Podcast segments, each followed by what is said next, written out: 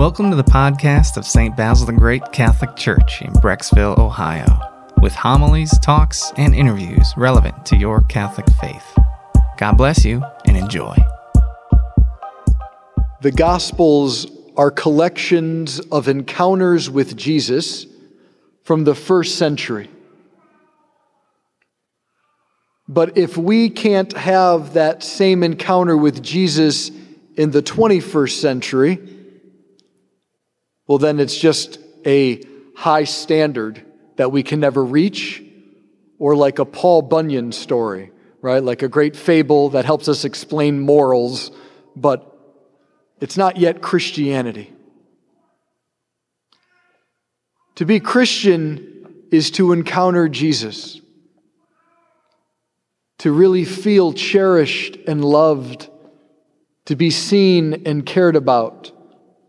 And everyone here tonight is capable of this. This isn't for special people, except for the fact it makes you special then.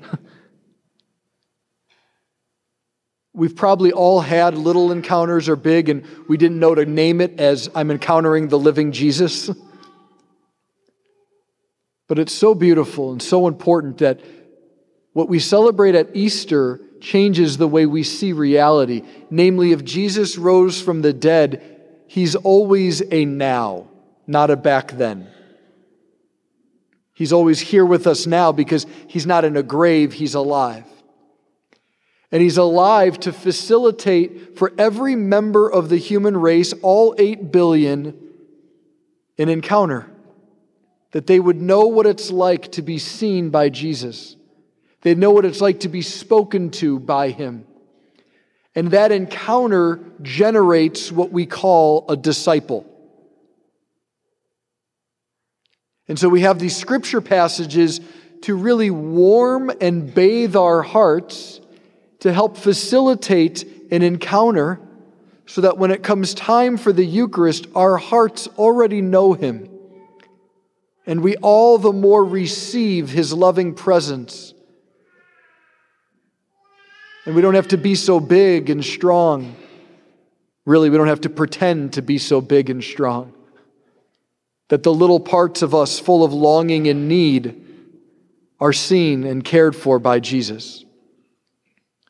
So I just want to walk us through the gospel today again, kind of unpacking little moments and just really begging the Holy Spirit that each one of you would be given the grace of an encounter. For the millionth time, for the first time, but that all of us would say, wow, maybe there actually is a Jesus and he's alive. Because if I'm a priest and sometimes have to be reminded of that, and I'm around Jesus-y stuff all day, how much more does everyone else need to be reminded of that? Not up here, right, but in the flesh. So Jesus was traveling with a large crowd. Okay, a sizable crowd, meaning there was a lot of activity around him.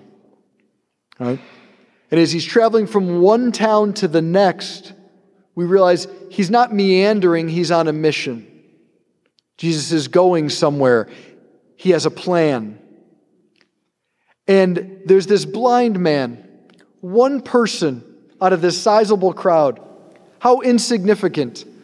Not only is he insignificant because it's just one compared to many, but he's blind and a beggar. Nothing flashy, nothing impressive. He's not smart. He doesn't have a lot of money. He doesn't have a retirement plan. He doesn't even have nice clothes. He probably smells and is rather embarrassing to the town. Like, if we could clean up this town, maybe we could get him somewhere else. That might be nice. And he starts crying out because he hears about Jesus. And so from the depths of this poor man's heart is hope. Everything can be made right for me by Jesus. Jesus can heal me. Jesus can take care of me. Jesus can fix all the problems in my life. And I'm a blind man, and I happen to hear that Jesus is walking by. And so rather childish, he starts crying out, Jesus, Son of David, have pity on me. like a child. Hey, me, do you see me? Hey, hi, ooh, over here, it's me. Hi, Jesus, over here. And the whole crowd is like, what are you doing? First off, he's a very important man if you think he's going to stop for you. And by the way, blind people are blind. That's the way that works. So you wanting to get your sight, kind of naive. So this crowd is like, shut up.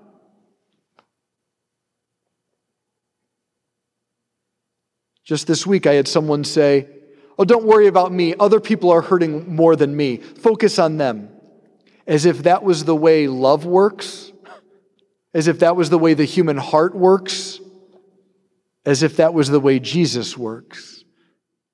So he cries out all the more. It says he calls out all the more. Have pity on me. Please see me.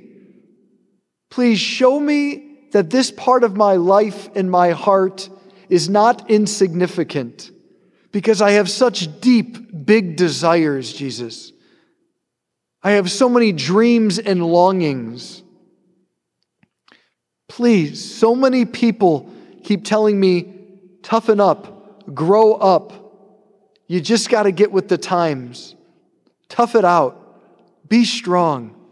None of them are Jesus.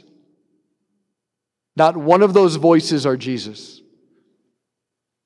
The voice of Jesus is, in the multitude of the crowd, he can hear those who are childlike. In the crowd, he hears the ones who have the risk to be vulnerable, to dream, to have hope, to desire things to be a different way. He says, call him to me. Notice, Jesus is always drawing people to himself, into relationship. It's not, here are 3 things you can start doing, go off and be well. It's in the places where you feel small, full of need, where you and I sometimes want to hide. Oh, there's bigger problems in the world. Other people have needs too. All of that is a way of pretending because we're so scared. What if I take the risk and call out and he doesn't show up? What if I actually go all in on my desires and dreams with God and he doesn't help me? But this is why these passages are here, to bring these things up, because that right there is a great conversation in prayer. I'm afraid, Jesus, if I tell you everything in my heart, you won't come through for me. That's a great prayer. Jesus, I thought I did this last year, 20 years ago, and you didn't come through for me. Why would I do it again? See, there's some anger and pain in there that we have to talk to Jesus about. Because we are not insignificant to God. Your heart, your life, and particularly your desires, he cares about. Like a doctor who says, where does it hurt? He doesn't want to be a masochist. He wants to bring healing. So now this crowd, which was so saying, you're a problem, they're fair-weathered fans, now they're saying, hey, come on, he's calling you, let us help. And in order for this blind man to encounter Jesus, it says, he threw aside his cloak. Once the call, the drawing, the movement in our heart is towards God, very quickly, we're going to butt up against things that we need to let go of if the encounter is going to happen. This cloak is where he hid. It's where the blind man felt safe and sheltered.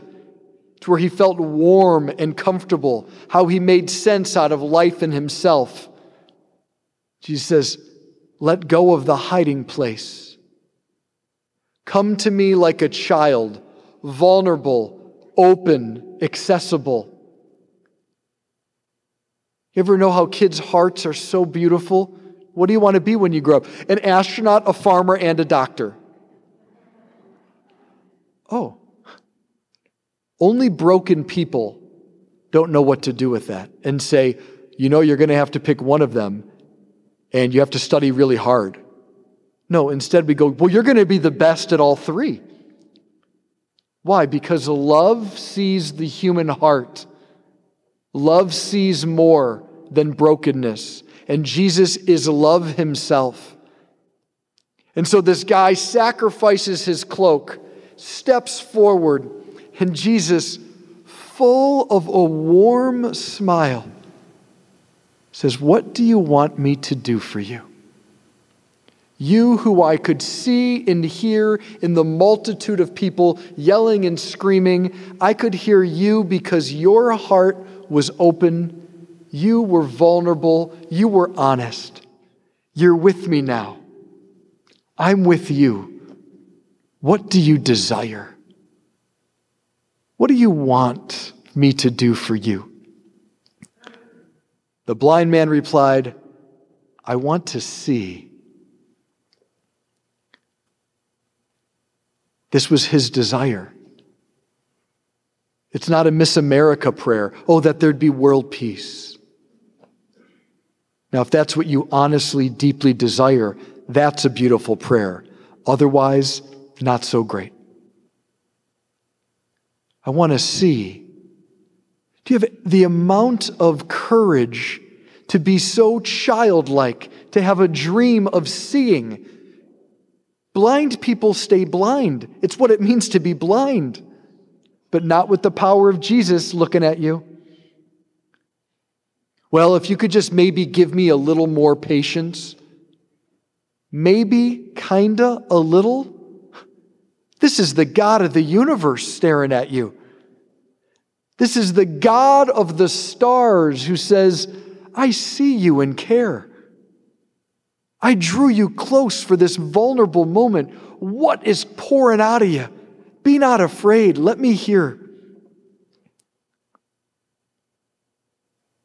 I want to see.